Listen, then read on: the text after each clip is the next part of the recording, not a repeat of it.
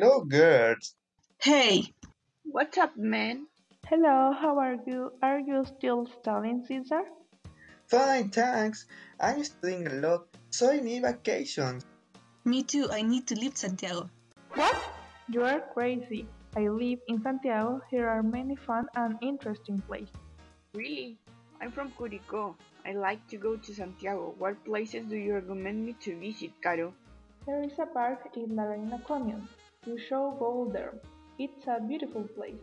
I Aguas de San Ramon it's a natural park. There are multiple paths to go trekking. It's the most wonderful that I have ever seen. It has a river and there are so many trees. Oh, that sounds awesome, but I haven't any idea how to get there. I don't know that place. Neither do I. Don't worry. What nearby place do you know from there?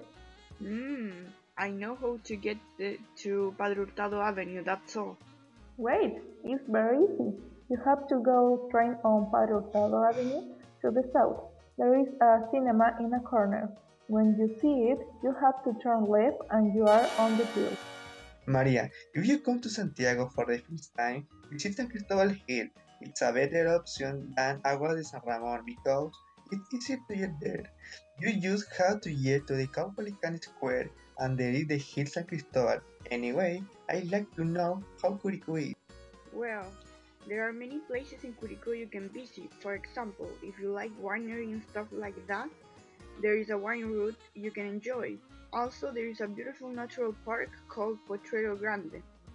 I think we should all go on vacation to Pucón. In my opinion, it is the most beautiful and funniest place in the south. In fact, I have a plot there and I want to invite them for next week. We'll have a great time. Thanks for the invitation. Sounds like we are having a party soon.